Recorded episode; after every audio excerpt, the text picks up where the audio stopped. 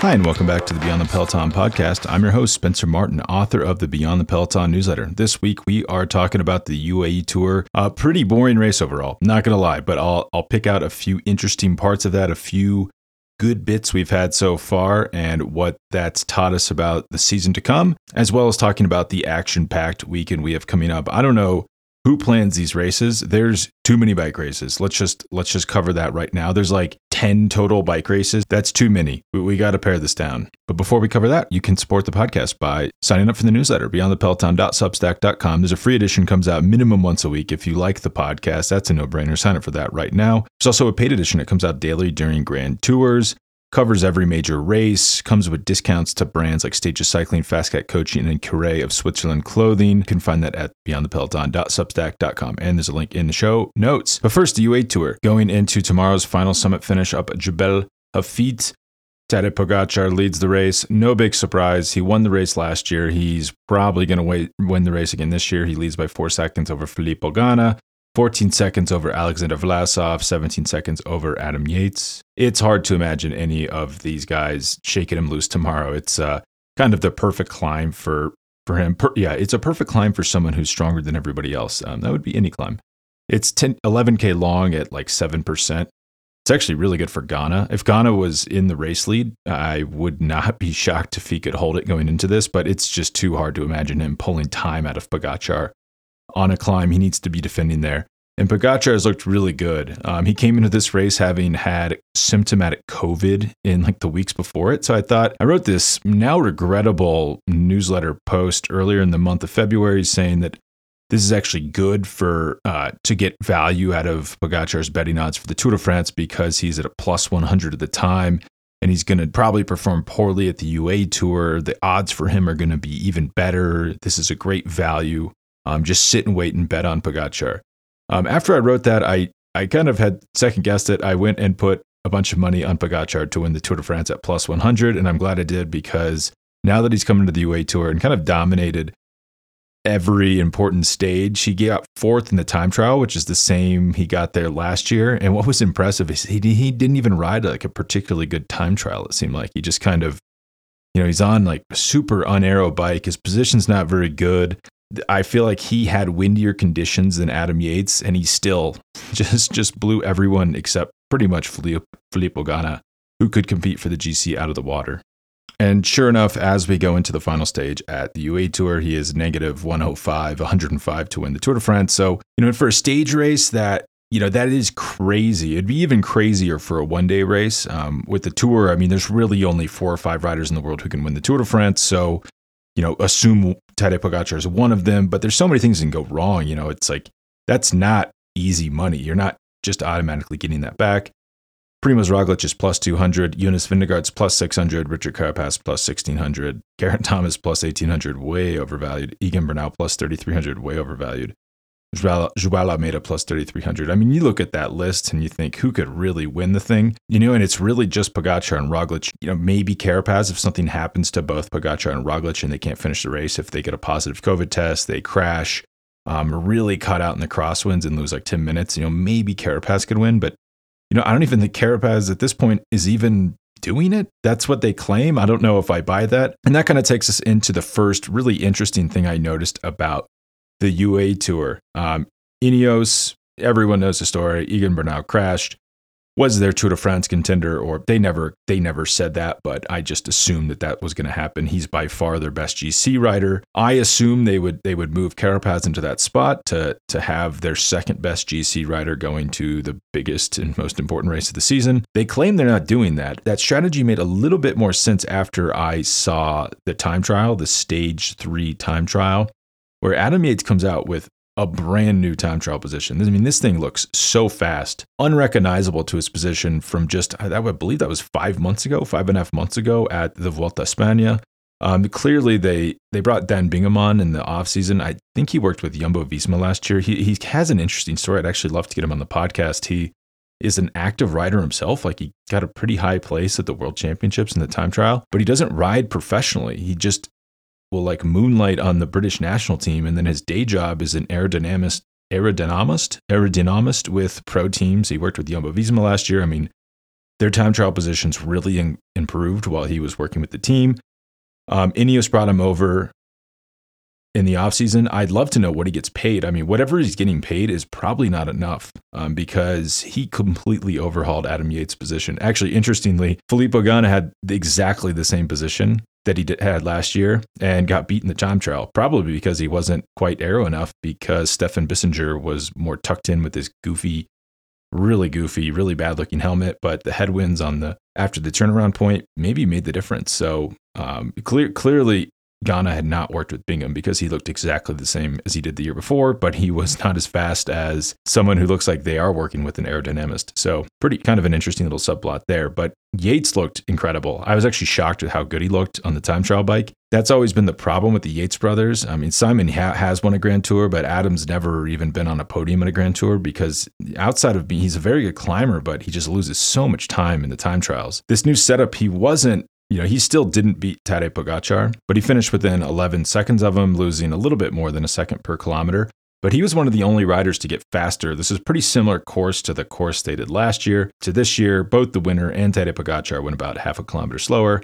Adam Yates goes over half a kilometer faster. So clearly, um, a lot of improvement there with the time trial position, and that tells me that they are serious about sending him to the Tour de France as their main GC contender. Normally, I would think that's insane because he's never finished on a Grand Tour podium. How could you really trust the guy to be your, you know, your torchbearer at a Grand Tour? Clearly, they'll, you know, it's Ineos, so they'll have like three or four other riders that maybe could fill in if he flops, but you know that never really works. You want to send a really strong guy. Um, I, I, I, should couch that. It, I would say that never works. They did kind of send two leaders in, in 2018 and 2019. In 2018, Geraint Thomas beat Chris Froome to win, and then 2019, Egan Bernal beat Geraint Thomas to win. So they, they have had success with like the the one two before, but you know that by definition relies on having the best rider in the race, which they will not have this year. But after seeing this, you know. I, I did start to think, you know, maybe this could work. Adam Yates looks pretty fit. He, he got dropped by Pogacar on the on the summit finish, but you know, there's kind of no shame in that. Like who doesn't get dropped by Pogacar on summit finishes? You know, even staying on the same time as him is is pretty impressive. That's that's a win in itself. So, you know, I don't I, don't love this strategy. It seems weird for the richest team in the sport to be like pinning all their hopes on on kind of a mature rider. I believe he's almost 30 years old who hasn't finished on a Grand Tour podium, but you know, this is the position they're in, and, and they've really, I'm pretty impressed with how they, they've seemingly transformed him in, into a respectable time trialist. I mean, I, I cannot stress how good he looked on that time trial bike compared to how he has in years past. Um, meanwhile, Tadej Pogacar looks like, you know, if he could get an aerodynamist, uh, my God, he would never lose another race because he looks so, he looks wide open. I mean, he's doing a good job. Like, it's not like fault of Tadej Pogacar. Like he's tucked in. If, if I showed you this position 10 years ago, you'd think it was like the best position you'd ever seen. But, but body positions on TT bikes and specifically 3D printed aero bars have really changed the game. I mean, the bikes themselves are actually, you hear a lot of like fluff about it. Pretty much every bike is the same. Some of them are faster than others. I know Specialized has like pretty fast time trial bike, but Ineos's Pinarellos are not particularly good. Um, but but it's what you can do, like the accoutrement that you add on there, the wheels and the the handlebars, and then specifically like the rider and the helmet are key because the UCI regulates every time trial bike to be pretty similar. Even the worst one is not that much worse than the fastest one, um, but but you can kind of pick around the edges and make your rider faster, faster slower depending on like add-ons like the helmet, the handlebars, and their skin suit and their body position. Th- those are the really important things it's crazy to me that there isn't even there's even differences in skin suits now. Like just find the fastest skin suit. Like how I don't understand how this is still like just okay, figure out who has the fastest skin suit, go to their provider, say, yeah, we want to buy 50 of those. I don't quite understand why that's so difficult. You know, maybe it's because teams get paid, you know, they might get paid seven figures to ride a specific clothing manufacturer and everything depends on if that clothing manufacturer wants to dump bunch of resources into making a skin suit fast or not. So um, that that's probably what the issue is there. So the next day on the first summit finish, uh, Tadej Pogacar actually wins wins the race, beat, beats Adam Yates. Alexander Vlasov comes in third. They're the only three riders on like the winner's time. Um, there's a larger group three seconds down that included Filippo Ganna, pretty interestingly. But one thing I noticed, the thing that stuck out to me the most was just how strong UAE is. Um, they had Joao Almeida like as their second to last pace setter, which is pretty impressive to have a rider of that quality doing that much work and then still have Rafa Micallef to work for Tadej Pogacar. So that right there tells you things are going to be different in 2022 than they were last year, where and in the year before where Pogacar was on maybe one of the weakest Grand Tour contending teams in the sport. Um, this is bad news for anyone who wants to beat Tadej Pogacar. Like he now has a really legitimate team around him. So that that stuck out to me right there. And anytime, you know, teams tried to kind of poke them, dislodge the train, they could get it back together and get it get it going. Luke Plapp, I think believe he's the Australian Race champion. He's really young, like 20 years old, already Australian Race champion. Um, he attacked with half a kilometer to go. It, it initially looked like he successfully kind of blew up the UAE train, but in reality, he was just kind of setting up Pogacar for the win. Uh, that attack dislodged Filippo Ganna, who was not dropped before, and then actually put him out of the leader's jersey. So I thought that was odd strategy from from Ineos. I'm not quite sure what the plan was there, other than just we really don't give a shit about this race. This is a small race no one cares about in the grand scheme of things. Let's just let Luke, Luke Plapp attack. This looks good. Maybe you can put Pogacar under trouble and Adam Yates can win the race. Um, I guess that's what they're thinking. You know, maybe they think that Ganna can't hang tomorrow on the summit finish, but I'm not so sure. I mean, if, if he could hang on Jebel Jais on stage four, that was twice as long as Jebel Hafeet. So I don't know. I think if he could hang there, he can probably hang tomorrow. So, you know, if, if they get, if Ganna ends up in second, we'll look back at that attack as, as their, uh, you know, maybe a miss, a complete misreading of the race from them. And then, and then that was the other thing I noticed on the climb is just how good Ganna was. Um, you know, he, there's been I, Daniel Friebe on the cycling podcast, who I love, was just kind of like scoffing at the idea that Ganna could ever be a GC cont- GC contender. Um, I'm not so sure. I mean, that's a really impressive performance. And that's his second really impressive climbing performance after the Tour de la Provence this year. You know, th- that tells me like not only is Ganna good at climbing when he needs to be, but he's motivated. I mean, if he was just content on being a time trialist his whole career, he wouldn't be suffering on these summit finishes. Like there's a plan there. He's thinking about something. I don't know if he's just working on his climbing so he can potentially win a classic like Milano San Remo, or if he wants to transition in, into GC riding. But all I know is that when someone has an FTP, like a functional threshold power of over 500 watts, they can do pretty much anything they want in the sport besides be a pure sprinter. Um, you know, I, I think I think people overcomplicate it. Even even Daniel, who knows so much about the sport, was saying like, "Oh, everyone says time trialists win Grand Tours, but that's not true because there's not that many time trials." But what is a climb, especially a Tour de France climb, these long gradual climbs, gradual is, is like, you know, in quotations, gradual for Europe, we should say, if not time trials. They're all like kind of just watt per kilo based time trials. And if your watts are that high, you know, you don't have to get your kilos that low to, to hang with lighter riders. So I don't think it's totally ridiculous. And you know, I, I there are high profile flameouts of this, like Rohan Dennis um, has not hasn't quite worked. There was like stories years and years where he's going to be a Grand Tour contender, but I think that was more of a of a mental thing than physical because we we've seen him. I think he has the all time record up the Stelvio. Like he can climb very well. Um, it's just a matter of if if you're really willing to, you know, if you really have that mindset and you want the building stress of a Grand Tour, of Grand Tour leadership. Um, another note from the climb is Tom Dumoulin got dropped really early. Um, clearly, that was not the plan. The team seemed really shocked by that he is their GC option at the Giro currently. I'm not sure what they're going to do there. I mean, the, the, weird thing since he's come back from his like mini retirement is he's looked so good in time trials, like really good in time trials, and then he cannot climb to save his life. Um, odd since I just mentioned that what are climbs if not time trials? You know, in theory, he looks really thin and he's clearly putting out big power numbers if he can time trial that well. It must just be like the base fitness isn't there, or I don't know if it's a mental thing, but you know, as I mentioned last week, people think the Giro is is further away than it is. Like you need to be showing something in terms of form now for a team to invest in you as a as a Giro d'Italia leader. And you know, maybe they just figure he's so talented and he's already won the race before that you know they they send him with Tobias Foss as their backup and, and they roll the dice there. But there's got to be some some questions being asked inside that team camp, inside the team about what's going on there and if we should maybe try to change gears before the, the Giro.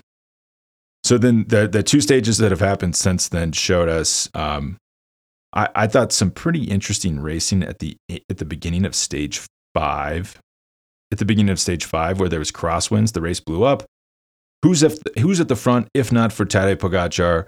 The entire Ineos team is stuck behind chasing. Um, could have could have gone really bad for them. They had Filippo Ganna who could get them back, but but Pogacar parlayed kind of the chaos of that, that he was in the front group to get second in the intermediate sprint, which increased his lead from two to four seconds, which, depending on how the, the final climb goes, could, could be important, especially if he gets dropped by Adam Yates, who is now further back from him than he was before. So, you know, you, you don't know, but I, I thought that was, uh, was pretty interesting, especially since if you remember the 2020 Tour de France, the only time where Tadej Pogacar really lost time was the stage seven crosswinds. Um, clearly, he's worked on that. He's becoming a more well rounded rider, which, as I mentioned with the team, is bad news for anyone who wants to beat him in a Grand Tour. He seems to just be getting better and better at the things that he was bad at before. Um, we saw him coming into the finish. He flats with 6.5K to go on that same stage. Normally, this is like a kiss of death. You know, it's such, such high speed you're coming to a stop, the peloton's ripping away from you at like 32, 35 miles an hour. Like, how can you possibly catch back on? The bike change was crap. It was really bad. Uh, everything was not going his way, but he just stays. I thought he stayed so calm. I was really impressed by this. I mean, I know it's a nothing race. It doesn't really matter in the grand scheme of things, but the poise in which he handled that issue really stuck out to me. And, and eventually he did catch back on where these are, you know, it's like a lot of Grand Tour contenders would panic in a moment like that, and he did not. So shows you he's just kind of a hard guy to shake. Ineos at that moment could have gone to the front. They did have two riders at the front who were looking around, wondering what to do. Um, they didn't. They didn't do the nuclear option though, which would have been put Ganna on the front and really rip it. They probably, I don't know, they probably could have kept him off the back. It's it was not clear. I think that was the calculation they made that as long as Pogacar is still in the team car caravan, no matter how hard we're riding, like a car can go faster. So if he's drafting off cars and he has teammates with him, it, it's not guaranteed that we can drop him. We're going to burn a lot of goodwill if we do that. So let's just pocket this. Let's just not pull. They kind of owe us one now because we didn't take advantage of bad luck that they had in a stage race that we really don't care about winning. And we'll just take that. We'll roll that goodwill into the rest of the season. That's what I think happened there. And then today, this is like not the most exciting thing to talk about, but Gazprom stuff, the breakaway. Um, that's kind of a bummer because they're sponsored by the Russian government. Gazprom is like a oil company owned by Putin, basically. So it's a bummer to see while they're invading a sovereign democracy, and not not like doesn't make you feel like you're rooting for the good guys. That's for sure. But I mean, those it's not the riders on the team's fault. So you want to try to cut them a little bit of slack.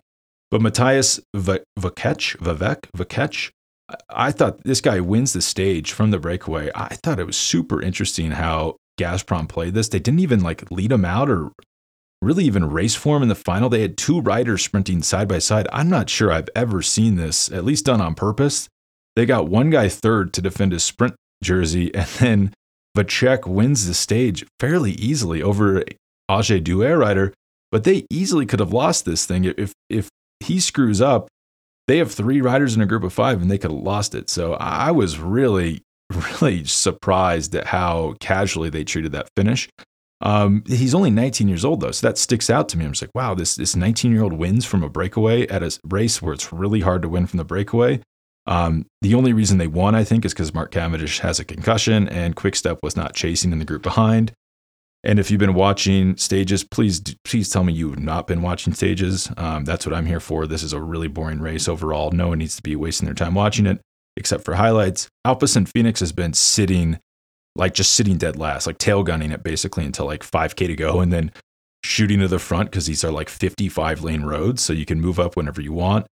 And that I'm sure Gazprom has noticed that and just thought, wait, well, you could probably you know, steal a win here at the end of a stage because there's not a ton of momentum in the group. If there's three of us in a break, you know, maybe there's only three Jumbo riders working behind who, you know, are the only sprint team working because Alpecin's sitting at the back and Quickstep um, is not sprinting today. So that's exactly what happened. You know, it's exciting on one hand. You're like, wow, what's the sky's the limit for this 19 year old? But Gazprom's a really strange team. Um, if you remember, they won stage 15 at the 2016 Giro d'Italia. It was an uphill time trial in the Dolomites. Uh, Alexander Favalov, Fovofor wins. And you, you know, that's shocking. It's his first World Tour win out of nowhere. He's not won another race ever for the rest of his career. And that was the last World Tour race the team has won. Like they'll pull off these crazy performances and then you just they just literally don't win for like 5 years. They go into a 5-year hibernation. So that's the only thing where I'm wondering like what is like who knows who knows how this is happening. You know, this easily I don't want to cast aspersions, but that looks sketchy. That looks like um, they're on something and they're getting called out for it internally, and the UCI is putting them in timeout basically for a few years. But um, even even if everything's above board, it tells you that something's not quite right at that team. Like how how could you have a performance that good? Uh, means you're clearly a world class rider, at least physically, and then you just can't ever reproduce that performance. Um, very strange. The team does not win very often. When they win, it's usually huge.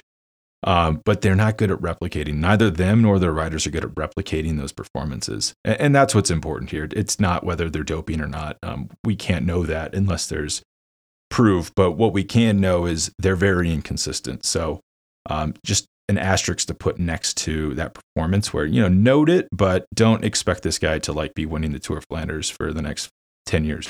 Speaking of Tour of Flanders, this weekend, it, this weekend has an insane number of races. I just outlined a few in the newsletter I just sent out, and it was like, it was way too many. I don't know who can watch all this. Um, Benji Naesen, and that's about it. But the UA Tour wraps up tomorrow, Saturday, with an uphill finish. Um, actually, could be pretty interesting, and you only have to tune in for like the last 30 minutes of the race. That's the beautiful thing about the UA Tour. Uh, Primoz Roglic is starting his season at two races I'm going to put my hand up, had never heard of. The Faun Ardèche Classic and the Drôme Classic. I maybe I've watched these races. I have no recollection of ever seeing these races. I assume they're in southern France or somewhere in France. They they must be warm. That must be why he's chosen this. But Julian Alaphilippe and Guillaume Martin are both at these one day races. Could be pretty interesting. Um, would would recommend, and that's a funny thing we've seen so far this year, where the UA Tour is the first World Tour race of the season. It's been boring, like straight up boring. Like I would not recommend that anyone watch it. But these small French races have been very interesting, I, and, and Spanish races too, like um, Etoile des Bessèges and, and Tour de la Provence, Tour des Alpes last weekend. I mean, all of these have been, just been so, so, such good racing. Like, um, just so active. It seems like everything's getting overturned all the time. Um, we saw that at the uh, at Andalusia, where the, you know there's no time. There tends to be no time trial. There's short stages with no time trial. So all the time has to be taken on the on the road. It's all live racing. Algarve is a great example of like the opposite of that, where there's like a 32 kilometer time trial. That that's like a time trial that needs to be in a Grand Tour, not in a five day, four day race. It completely neutralized the rest of the race. So, so so I expect that that pair of one day races to be pretty interesting. So the Gran Camino eh, race, it's a four day stage race in, in Spain. Not sure I've ever seen this one either, but Mike Woods today put out a truly insane performance to win stage two. He did almost 500 watts for seven minutes, which at his weight is is wild. I mean, for any weight, that's wild, but that's almost eight eight watts per kilo. You know, which isn't that's not like impossible for that amount of time, but that's impressive. Um, dropped Valverde by quite a bit of time by 16 seconds, which is perfect because we have a mountain stage left and a 16k time trial. So Mike Woods has never won a GC race in his life, like a stage race in his life, because he's just not a skilled racer out on the road. But this is like the perfect amount of time he might be able to hold off Valverde, who's like the ultimate racer. So um, I might be paying attention to those races too. I mean, that, that's that's kind of an interesting little uh, situation we have there. But the big boys, the Omloop Het Nieuwsblad and the Kuurne Brussels Kuurne, the, this is the real start of the classic season. This is this is it. This is serious. This is uh, Omloop on Saturday, Kuurne Brussels Kuurne on Sunday. Um, traditionally, these have been like the start of the season before uh, the real season, before like the UA tour existed. Everyone used to race both. That happens less and less now.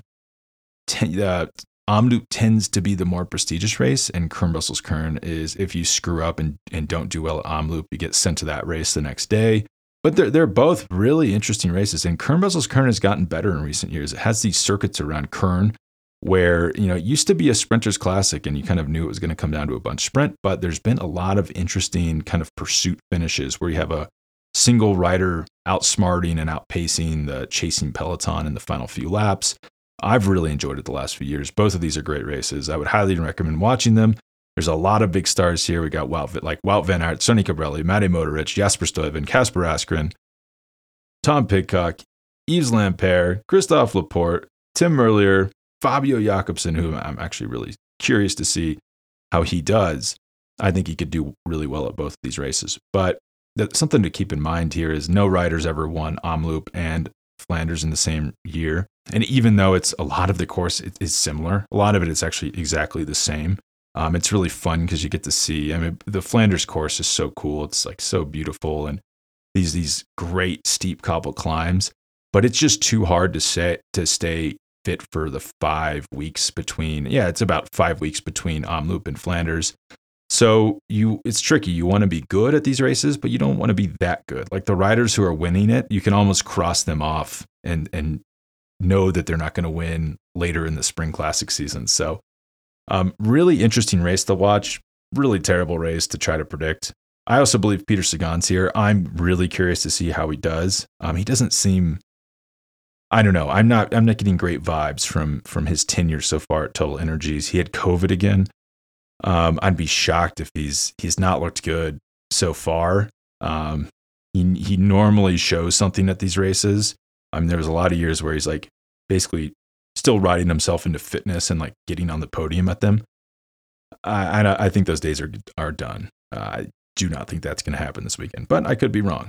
And on the note of Fabio Jakobsen, he's been unbelievable this year so far in sprints, and that kind of takes us into the last thing I want to talk about before I send us all off onto our weekend of watching racing is the the delicious little drama going on at Quickstep. Um, the team principal Patrick Lefevere said at the very end of last year that they're bringing Fabio Jakobs into the Tour de France. Sorry, Mark Cavendish, it's not happening.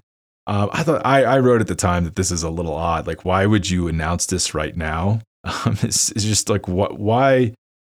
Um, why? Like, what's the advantage? Like, you don't know who's going to be good at the Tour de France you know, probably maybe helps them because it like they're not getting to ask the question over and over again. But I surmise that Cavendish still had a path to the tour if he just he just had to keep performing really well, um, be undeniably good. Hope Jakobsen bobbles, and you know there's maybe a chance he can start the tour. Sure enough, he starts off the season very good. Um, he won the second stage of the UA Tour, and I thought it was really, I thought it was his most impressive win of the season for sure. Um, one of his most impressive wins from the past few years. He looked incredible. And after that win, Patrick Lefevere, the team manager, starts saying, well, maybe we will take him to the Tour de France. You know, nobody knows. Who knows? And kind of set up this, this really interesting sprinter, um, sprinter controversy for Jakobsen versus Cavendish. The only thing, two things though, are not good for Cavendish here. One is Fabio Jakobsen. As good as Cavendish has looked, Fabio Jakobsen has looked better. I mean, he has been destroying people in sprint finishes all year. Like, I he he was good last year at the Vuelta. He's significantly better already this year. Um, he's come back from that from that injury that put him into a coma at the Tour of Poland. impressive, impressively fast, impressively strong. Um, so I'm I'm very curious to see how he does at, at both Omloop and Kuurne Brussels Kuurne. I wouldn't be shocked if he wins at least one of those races. But Cavendish got a concussion. I believe it was stage four of the UA Tour. He gets a concussion and he just kept racing. I think he was still in the race to try for the bunch finish sprint today. Um, disappointing, obviously, because it doesn't even, um, it's not even a bunch sprint. His team didn't work particularly hard to pull it back. So I'm, I'm just not quite sure what was going on. Maybe just thought I'll get some fitness in the sun.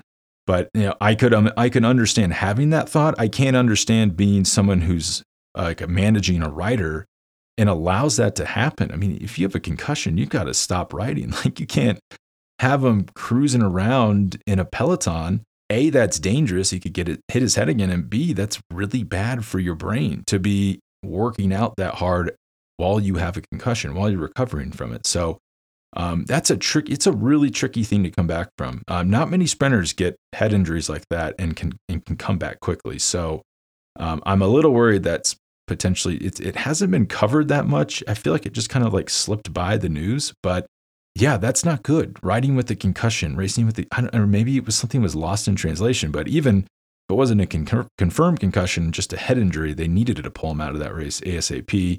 Um, I just I worry about his recovery coming back from this. I think this could maybe put a little bit of a damper on him potentially going to the Tour de France and trying to take the record for the most stage wins at that race. But that's it for this week. Next week, I, I'm supposed to have a very special guest. I hope I can share that with you next week. So have a great weekend. Enjoy the racing. And if you can't catch it, don't worry. Just subscribe to the newsletter at beyondthepeloton.substack.com. All right. Bye.